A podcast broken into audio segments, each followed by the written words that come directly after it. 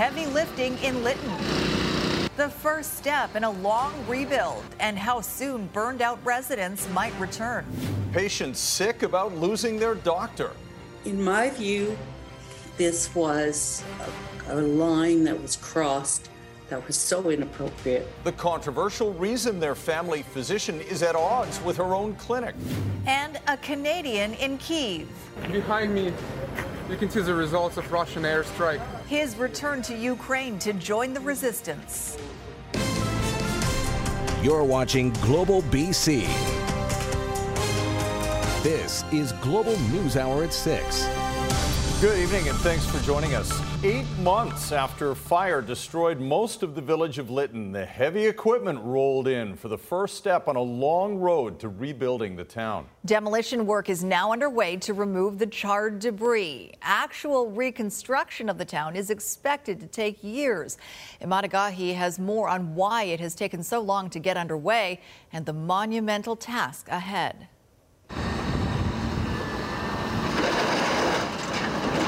It sat there through summer, fall, and winter, and for 250 days reminded the people of Lytton of one of the most traumatic days of their lives. On Tuesday, finally, the process of removing debris from the deadly wildfire was underway. Our residents have waited a long time, a really long time, and I'm hoping that today gives them hope. Perhaps a mayor relaying the emotions of the entire town. Even though this day was a long time coming, it is really just the beginning of a lengthy and uncertain rebuild. One of the most traumatic parts of the, the process is just being kept out of it, you know, not being able to access our property. It took 100 days for me to be able to begin sifting. Um, by then, my property had been looted. This wasn't just Jennifer Thoss's home. Inside were all of her irreplaceable family possessions. It's all gone, just like roughly 200 other properties in the village. It was a storm. It was a windstorm. It was a firestorm. It was like our lives are all being changed forever.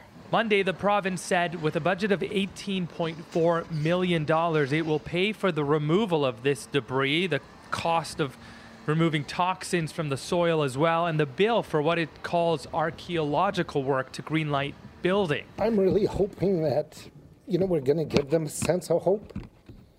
Um, you know, it's been one setback after another, and you know, I'm really looking forward to people coming back and reestablishing their life here.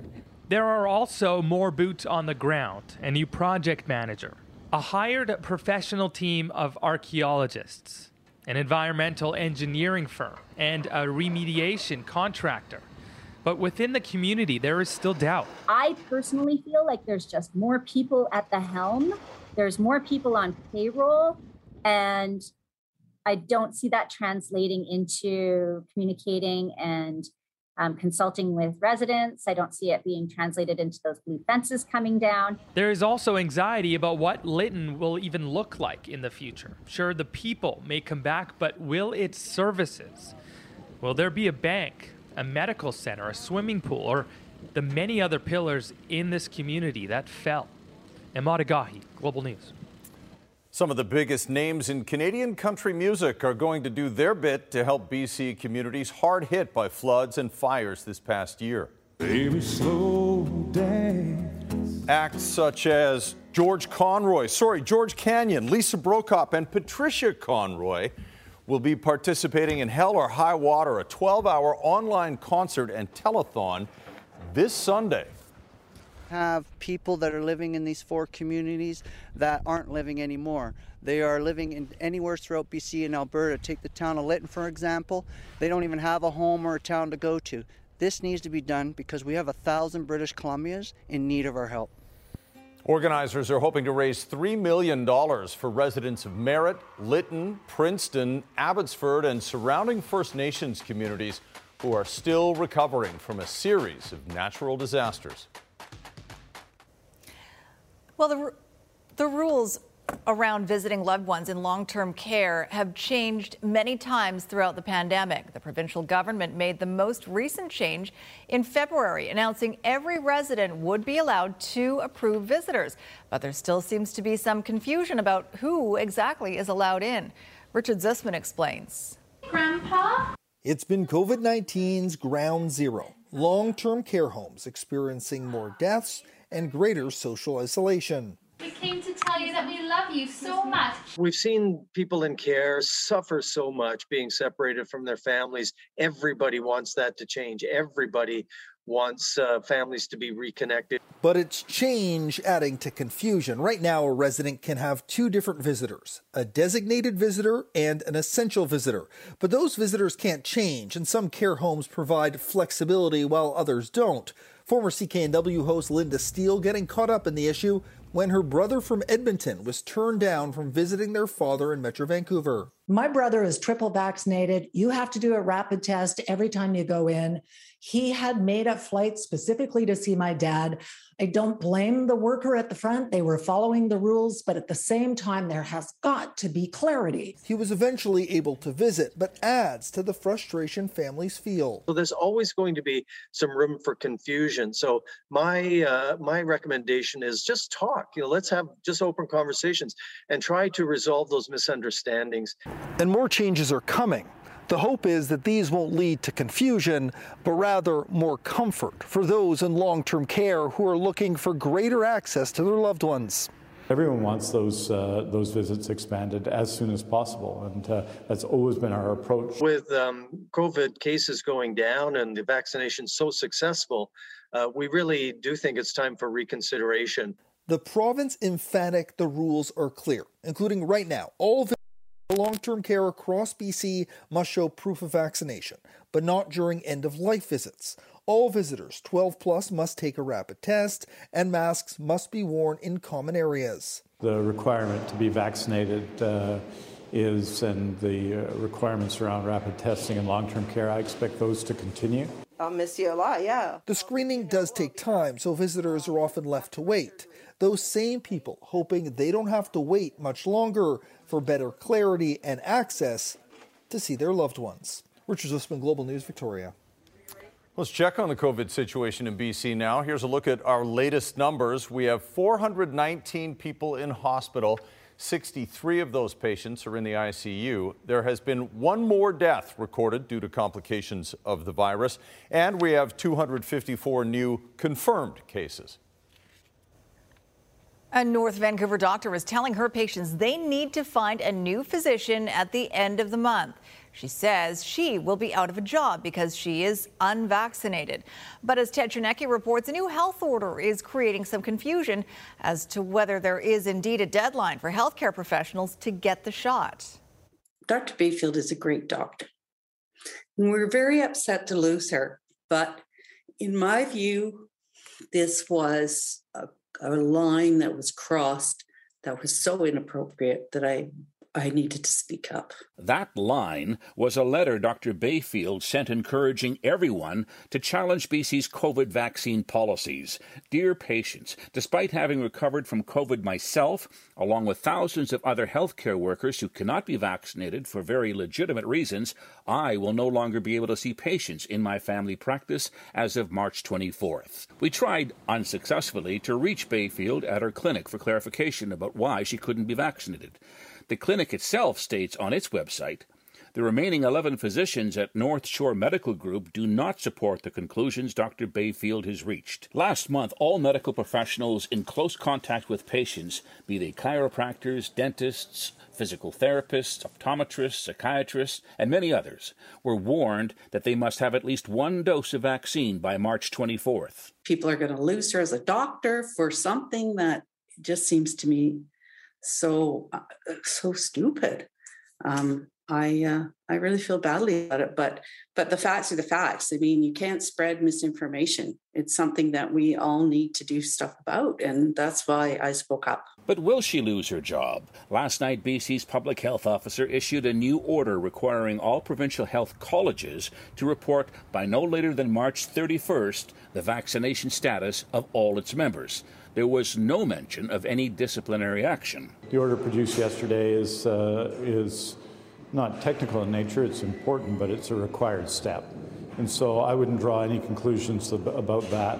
Uh, we're going to be updating on this issue and uh, a number of other issues on Thursday. Just how many medical professionals could face termination, if any, is still unknown. The College of Physicians and Surgeons alone estimates there are about 400 doctors in BC still unvaccinated. Ted Chernecki, Global News. Another day of record high gas prices at the pump, and the recent move by Alberta to drop taxes on fuel seems to be increasing pressure on the BC government to take action. With more on that, Keith Baldry joins us now. Keith, some heated debate uh, during mm-hmm. question period today. Yeah, like an old-fashioned uh, question period. A lot of energy and relevance. Uh, again, as uh, legislators here now debating and arguing about a key issue facing British Columbians: the price of energy, the price of gas at the pump, and also the price of living that's going up in all sorts of areas. This is turning into a significant political issue right across the country. You mentioned Jason Kenney dropping the Alberta tax. The BC government now under pressure to drop taxes or perhaps provide a rebate. But the BC government, bottom line is, makes a lot of money when it comes to gasoline taxation. For example, the carbon tax now $2.31 billion this year. This, of course, is more than just gasoline. That's up more than a quarter of a million dollars, quarter of a billion dollars. Fuel taxes bring in more than $1 billion in the coming year. So there's a lot of revenue at stake here. And again, a very raucous question period between uh, opposition House Leader Shirley Bond and Public Safety Minister Mike Farnworth arguing like the old days. One week ago, he promised, and I quote, everything's on the table, end quote. Yet day after day, the price of gas goes higher and higher. And what does the Premier do? Nothing. He knows full well that British Columbia had the highest gas prices and the highest gas taxes long before the invasion of Putin, and they continue to have them now. It's a little bit rich, Honourable Speaker. It's a little bit rich, Honourable Speaker. Members. To be lectured by a leader of the Order. opposition and the BC Liberal Party. Members. That when they got into power in 2001, scrapped pay equity legislation, Honourable Speaker. They cut funding for sexual assault centres, Honourable Speaker. And I'll tell you Members. they did. They introduced a server wage so that women, women predominantly in the hospitality industry, earn less than minimum wage. We're not going to take any lessons on affordability from that side of the House. So pretty loud in there today, I have to say. Again, the NDP government is going to get a bit of a break because after Thursday, the House rises for two weeks, so the Liberals will lose that venue of question period. You can be sure, though, if prices remain high when they come back after spring break, this issue wants to give, uh, again be front and center in question period. Thanks very much, Keith. Well, the United States has announced it is banning oil imports from Russia in light of the invasion of Ukraine. Today, I'm announcing the United States is targeting the main artery of Russia's economy. We're banning all imports of Russian oil and gas and energy. That means Russian oil will no longer be acceptable at U.S. ports, and the American people will deal another powerful blow to Putin's war machine. Political watchers note the move is largely symbolic, though, with only about 8% of U.S. imports of crude oil and petroleum products coming from Russia last year. Ukraine's president had been calling for Western nations to cut off imports. However, European nations rely heavily on Russia for their energy needs. A return to Ukraine that came a lot earlier than anticipated for a Vancouver man. How he became part of the resistance fighting back against Russian forces in just over a minute.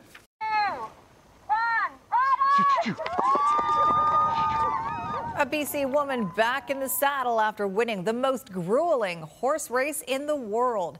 How she's giving back to the children she met in the Mongolian wilderness later.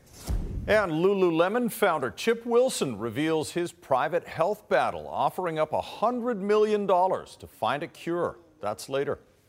Right now, though, the humanitarian crisis in Eastern Europe is reaching another grim milestone today, with the UN saying 2 million people have now fled Ukraine. But even as Western nations ramp up the economic pressure on Russia for its invasion, Vladimir Putin shows no signs of backing off. Here's the latest from Aaron McArthur.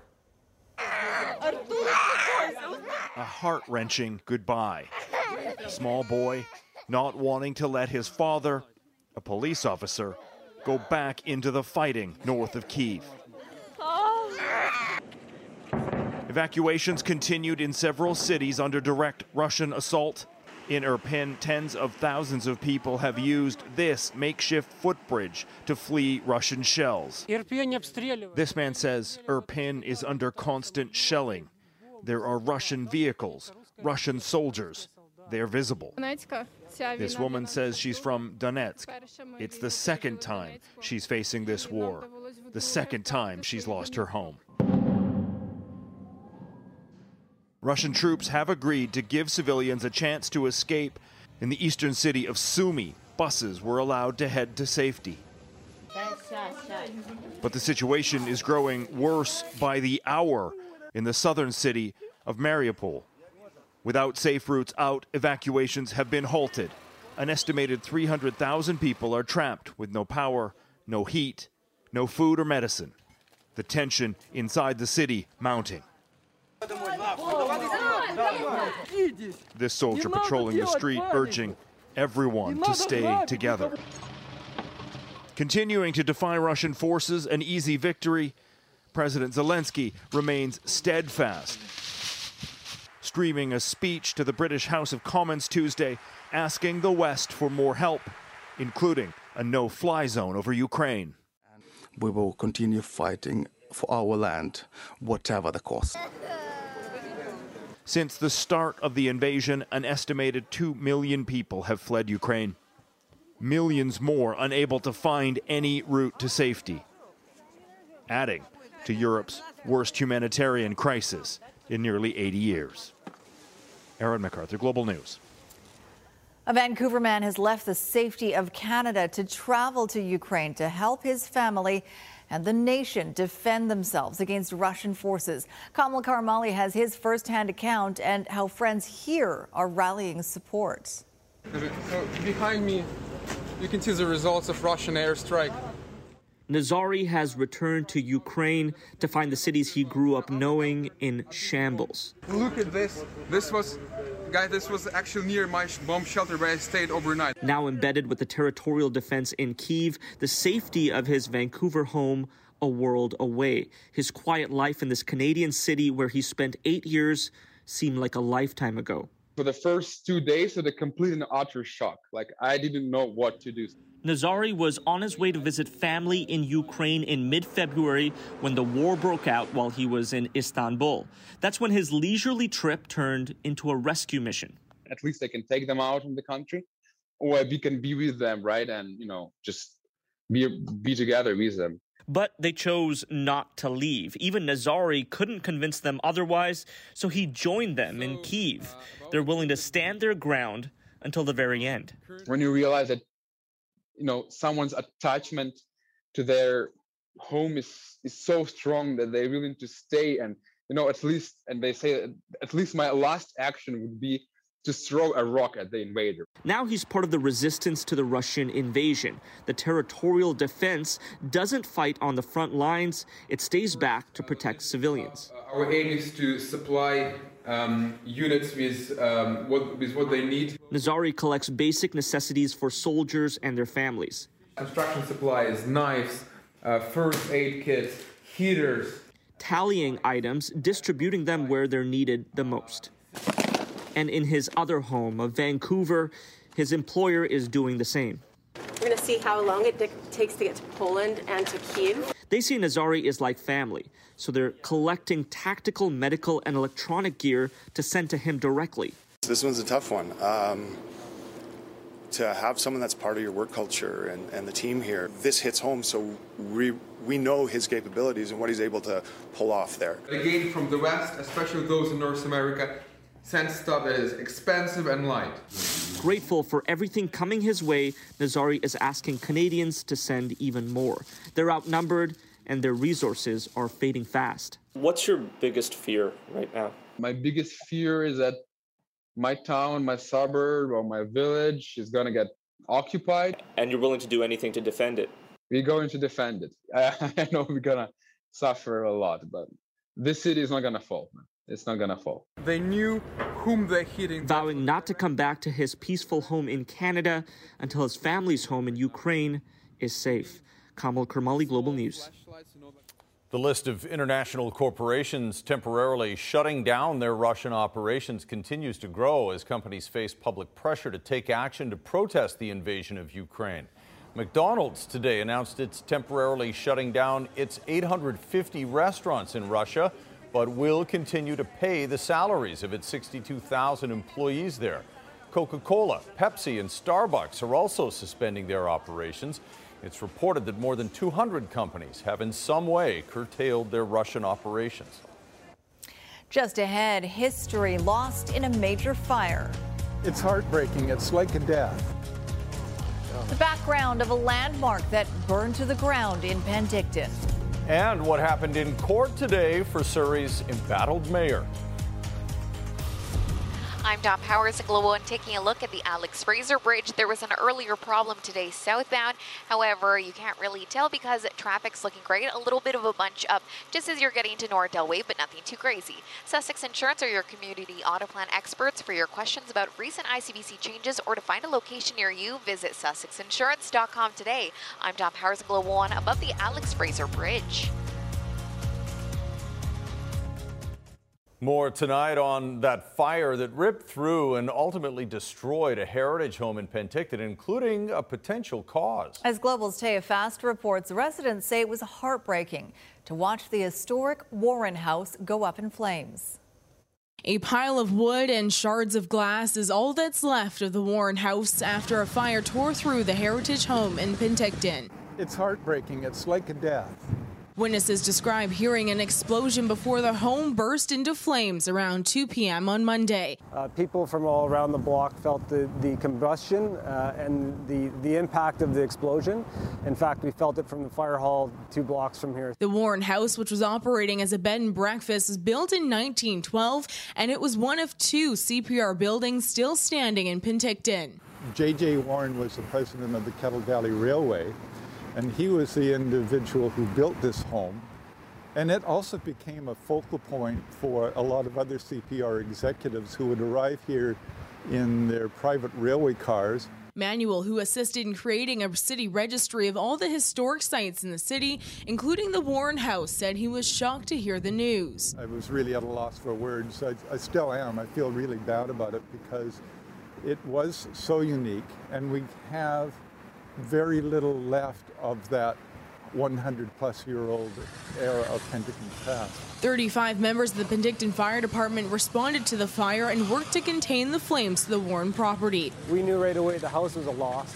Uh, but we did not want to have this apartment building catch fire. That we would, you know, if that happened, we would have been in a really uh, hard, hard situation with a block fire kind of situation. No one was injured in the fire, and an investigation is underway to determine what caused the initial explosion. We don't at this time have any uh, uh means to have uh, any concerns regarding any like malicious activity that was underway here. It seemed to be uh, some sort of explosion that might have been gas orientated. We don't have a clear understanding of what caused the ignition nor what caused the fuel source to have the explosion, but it was severe. Watkinson is also reminding residents who have gas appliances to ensure that they are regularly checked and turned off when you leave your home.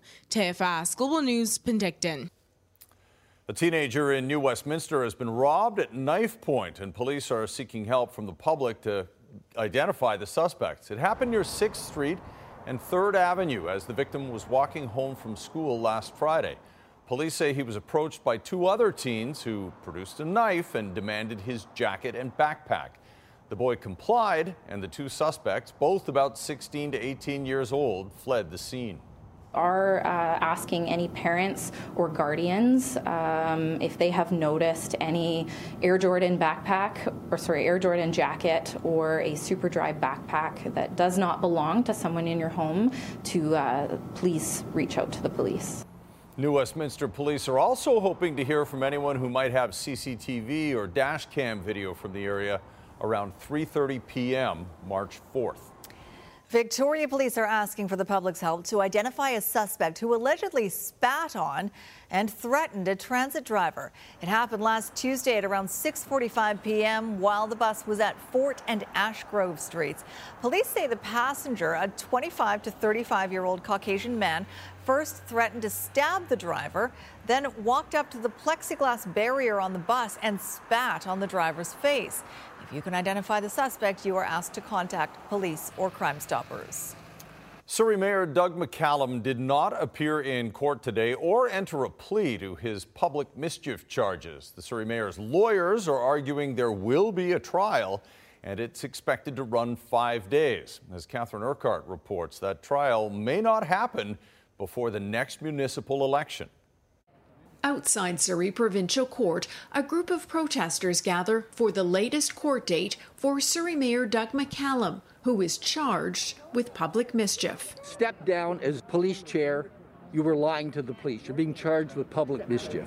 McCallum does not attend, but his lawyer and special prosecutor Richard Fowler appear by video link and reveal they're planning for a five day trial. A five day trial suggests to me that there's going to be a significant amount of evidence called, and also likely that there are going to be pre trial applications for either exclusion of evidence or potentially about some aspects of the investigation that may have not been conducted correctly. McCallum was charged with public mischief after claiming he was struck by a car driven by a woman collecting signatures for the Surrey police vote. As she pulled out and, and turned right, she clipped my knee and, and my bottom leg and then ran over my foot at the same time. This global interview may be evidence in the case also, surveillance video from the Save On Foods parking lot where the incident occurred is also believed to be part of the case against McCallum, who was represented by high profile lawyer Richard Peck his bills being paid by taxpayers. We want really to express our concern about the legal costs that are being met by the taxpayer um, for Mr. McCallum's defence. We think that's totally wrong and inappropriate. Despite the unresolved criminal case against him and a trial date likely to be many months ahead, McCallum continues to say he will run again in the fall election. The timing of this trial has always been crucial, I think, to Doug McCallum's reelection bid. In my view, he needs to have this behind him. It needs he needs an acquittal or the case needs to be dismissed in order for him to really mount a viable campaign. Next steps in the criminal case involve setting a date for a pre-trial conference. McCallum still hasn't made a plea on the charge of public mischief, which involves triggering a police investigation by making a false statement. It carries a maximum sentence of five years in prison. Catherine Urquhart, Global News. Up next, breaking the bias. Women are paid less almost everywhere. And without action, it doesn't change. All the ways we are marking International Women's Day. And what the government is doing to bring high speed internet to nearly every remote corner of the province.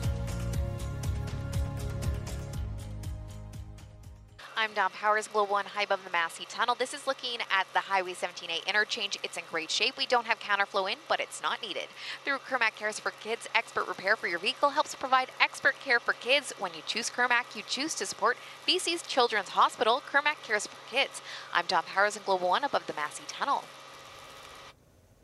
On this International Women's Day, the fight for equal pay is top of mind on both sides of the political aisle today. The province and opposition say they're both committed to closing the gap.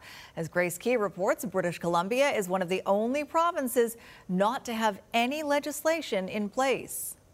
On this International Women's Day, the province has announced it's taking steps aimed at closing the gender pay gap. Consultations are set to begin on new pay transparency legislation. We want to have a sense of, of what's out there, what that gap looks like, uh, and also have incentives and opportunities for uh, businesses that are, are doing it well, that are building workplaces uh, that work for everybody uh, to highlight that work, uh, and for others to take stock of where they're at uh, and take action. BC is one of four provinces, along with Alberta, Saskatchewan, and Newfoundland and Labrador, without either pay transparency or pay equity legislation. BC also has one of the largest gender pay gaps in Canada, with women making about 20% less than men. The opposition critic for gender equity says she's introduced the Equal Pay Reporting Act for the fifth time in the legislature. What the legislation proposes to do is have employers of a prescribed size, allowing uh, the minister to prescribe what size businesses have to comply, um, to annually report the differences between wages for men and women in the same jobs in their companies. What that'll do is bring it out into the light. So nobody can say, oh, that doesn't happen here. Um, and we can say, where is it happening?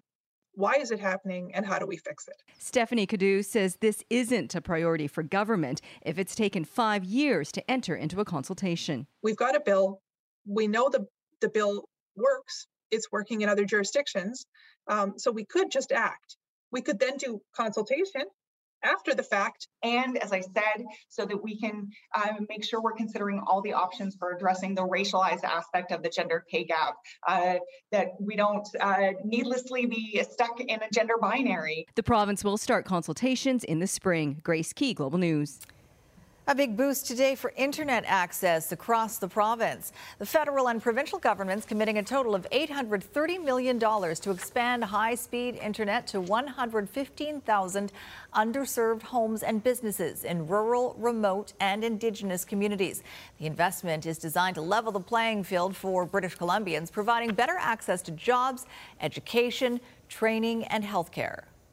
I am proud to announce a partnership between both governments of Canada and British Columbia in an historic agreement to connect 98% of the province by 2026 and 100% of British Columbia by 2030.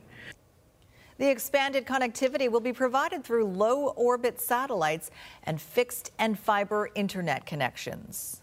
One of Canada's most successful entrepreneurs is committing $100 million to find a cure for a rare form of muscular dystrophy after revealing he was diagnosed more than three decades ago. Chip Wilson, founder of Lululemon and several other companies, was diagnosed at the age of 32 with facioscapulohumeral muscular dystrophy. It leads to the chronic wasting of muscles, predominantly in the shoulders, back, and legs, and often in the face. Now, at the age of 67 and slowly losing his ability to walk, Wilson wants to find a cure. He hopes the $100 million commitment can boost research and treatment, not only solving his case, but solving some of the problems we all face as we age.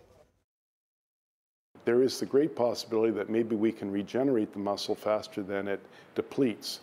Now, what's really amazing about this is this, this could be one of the biggest drugs solves of all time because most people die when they get old because their muscles wasted away, they fall, and then they die, basically.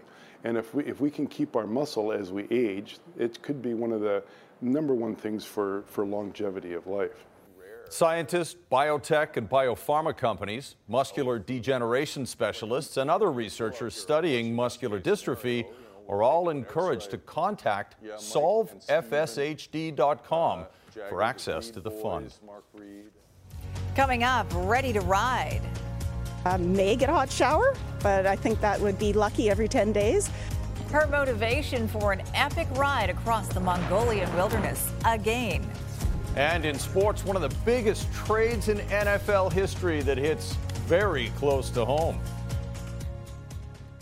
I sit with my back to the window, we both do, and very often the first glimpse of sunshine I get is behind Christy at 5 o'clock on the shot. But beautiful sunset tonight. You guys work so hard, that's for sure. You know, it was a glorious day today. In fact, we have some uh, shots looking out from North Vancouver, from the shipyards area, just to show you the blue sky that was enjoyed by many across the lower mainland. In fact, many across the province today. I tell you, allergy sufferers are not enjoying it quite as much, but it has been feeling like spring.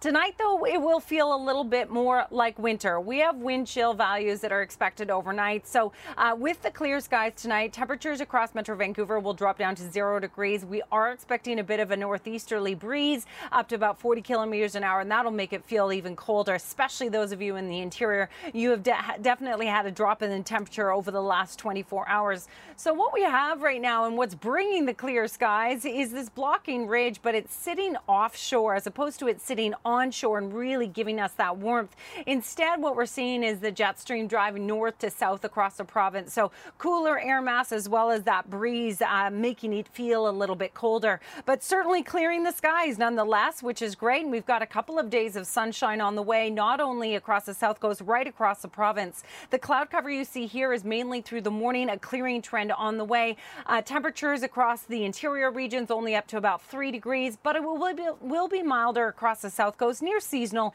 at a high of 10 degrees. But certainly the overnight temperatures tonight and again tomorrow night, very chilly, that's for sure, with that wind chill. We'll warm up as the moisture moves in on Friday. And there's a slight chance of a flurry. I wouldn't rule it out, but so far we're just looking at showers.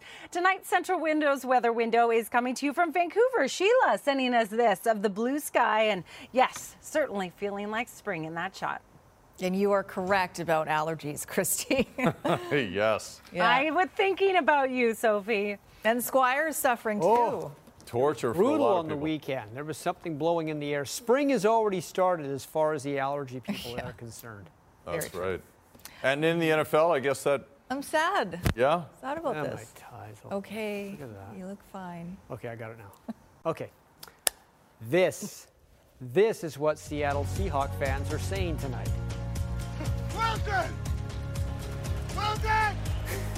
Yes, Wilson is off the raft and floating to Denver after the Seahawks pulled off one of the biggest trades in NFL history. Just before the Derby. Also tonight, making a difference in Mongolia. A BC woman tackling the elements and ornery wild horses to help children half a world away. It's the end of an era, Squire Barnes. Well, that is true. And we, we've been talking about this for over a year. Is Russell Wilson going to be traded? Isn't he going to be traded? Well, his time as a Seattle Seahawk is finally done. The Seahawks made a trade with the Denver Broncos today, and it was a big one in terms of quality and quantity, even though the Hawks are giving up a championship quarterback.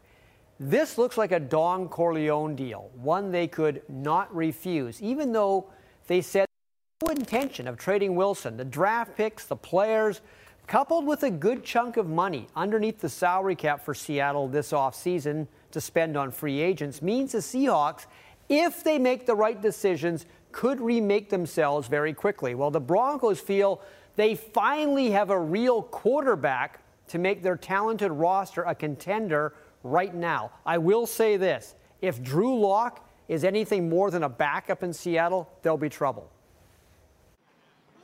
But to sports fans in Seattle, trading Russell Wilson is like when Ken Griffey Jr. was traded to Cincinnati, or when the Sonics left town for Oklahoma City. Wilson gave Seattle so many memorable moments, and of course, he gave them a Super Bowl championship. He's second to Peyton Manning in wins and touchdown passes in the first 10 years of an NFL career. But the rumors of him not being happy with Seattle's offense or direction clearly had merit. And he goes to a Broncos team that with him becomes a playoff contender immediately. And Aaron Rodgers will stay with the Green Bay Packers. Rumors earlier today had him signing a four year, $200 million deal. Rodgers said that is not the case, but he is going to continue being a Packer. He's coming off another MVP season. In fact, He's won the MVP award two years in a row and four times overall. So at the age of 38, he is not slowing down. The biggest knock on him, of course, is he's not the same quarterback in the playoffs as he is in the regular season, although he does have a Super Bowl win. Mind you, that was 11 years ago. The Vancouver Canucks were nine points out of a playoff spot when Bruce Boudreau took over the team. And despite how good they've been since then, they're still four points out of a playoff spot right now. Just goes to show you how tough it is to make up for a bad start in the National Hockey League. But Boudreau tells his players all the time keep winning the weeks. Think big picture as well as the game in front of you. I talk about it every day. And it's not like uh, uh, don't talk about it and just play one at a time. They know where they are. They know we've got the next seven games at home, and then they know the gauntlet that we've got after that. Uh, it's small steps. I mean, you might only gain a point a week, but you you know if you keep going and you're gaining, then you're not falling behind. So, and that's uh, as long as there's that opportunity, we're going to keep it going.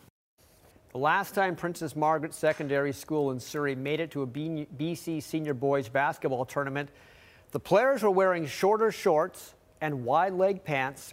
They thought cassette tapes were a huge leap in technology, and the coolest new movie was something called Star Wars. It's been a long time since Surrey's Princess Margaret Lions roared at the BC Boys Provincial Basketball Championship. And when we say a long time, we mean a very long time. None of these kids on the court were born the last time Princess Margaret made a provincial's appearance. Same story for their coaches.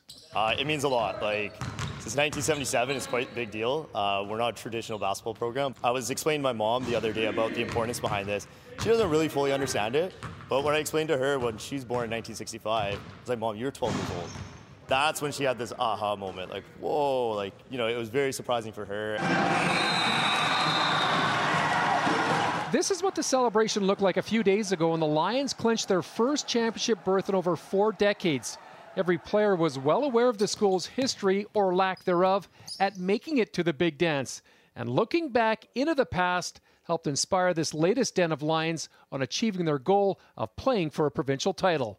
And I was looking at the people that are in it, and it's like, wow, that's it's actually that's when it started to really set in. Like nobody's made it since these people were my age, and that's crazy. Most people are grandfathers, grandmothers now, and that's that's just that's insane to think about. There's a gymnasium amount of pride at play here. This is a group of kids who've been together since grade 10, sharing the same goals and dreams. Even more importantly, they're growing and maturing as individuals together, while also becoming role models for younger members of a student body that's rich in cultural diversity. I got you know students from Ethiopia, uh, Somalian, Indo-Canadian, uh, Muslim. Like every day coming to the school, it's like the younger group of kids always look up to you now, knowing how far we've came as a total group and knowing how I could be a person, I could be a person to look up to for the younger group of kids, and they want to come as far as we've came. Yeah, it's actually beautiful to see. Like we've all grown up in this community in Surrey and Newton, right? And we've all been around people from different nationalities that come from different backgrounds, and that just brings different experiences, different family dynamics. All that type of stuff comes together, and that really helps us uh, with our with our team like dynamic overall because everybody else has a different story and everybody else has a different experience that comes along with them. You know, it is what it means to be Canadian, right? It's a multicultural, you know, country, and it's neat to see how diverse my group really is. There's so many cool stories at the Paralympics. But look at Ukraine. Isn't that great yeah. in the medal standings? Canada doing well as well, but Ukraine is second in total medals right now. There you go. Great. All right. Thanks for that, Squire. Up next, a story that'll probably stir up some emotions. A BC woman back in the saddle for an epic ride. That's next. He's so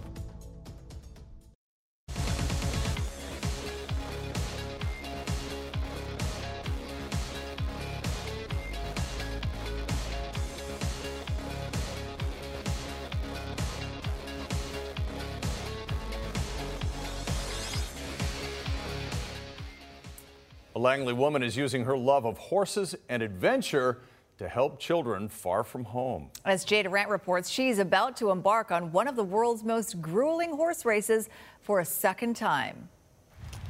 Heidi Telstad has been around horses since a very young age, but she's about to embark on the most epic ride of her life. It's like I'm just before the Derby. Three months on horseback, covering 3,600 kilometers, camping and riding through the Mongolian wild. I may get a hot shower, but I think that would be lucky every 10 days. This will be one of the longest charity rides in history. 17 riders traveling amongst different nomadic groups and free range horses in some harsh conditions. Why take on such an ambitious challenge? Heidi is doing it for the kids. When we first arrived, we get to see the kindergarten, and then we get to meet the kids that we're helping out. So that really brings it um, closer to your heart. These children are in a much better place now thanks to the Valu Foundation. At one time, many of them were scavenging at garbage dumps with their families just to survive.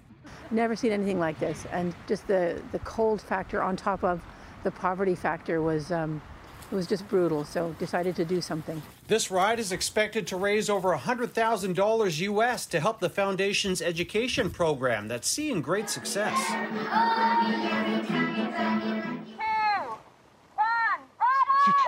Telstad is no stranger to this terrain. She was one of the winners of the 2016 Mongol Derby, hailed as the longest and toughest horse race in the world.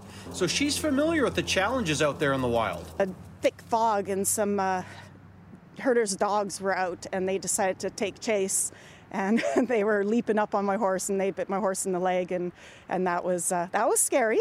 But before the start of another incredible adventure, she's looking forward to meeting some of the children whose lives she's helping to change. When I can come back and tell people about it, uh, they'll know 100% sure that any of the money that they donate, it's going to these little children here, and I can point them out and say how much better their life has become. Jay Durant, Global News. So cute. All right, if you know someone who has a great story to tell or something unique to BC, just email your ideas, as always, to jay at thisisbc at globalnews.ca. Were you wanting to jump in, Squire? I well, like I was just going to say the Seahawks traded Russell Wilson today, and now word is that linebacker Bobby Wagner is told he's not going to be invited back either. They're going to have all Changes. kinds of all new down in Seattle, except all for kinds Pete of Carroll. Money to, he's still there to spend. Yeah, you mentioned the salary cap issue. Oh yeah. All right, more. quick word on the weather from Christy. Sure, cold at tonight and again frosty tomorrow morning, so you may have to scrape the windshield, but overall you can expect another great day. I just put the scraper away, but thanks. have a great night, everybody. Oh, good night, all.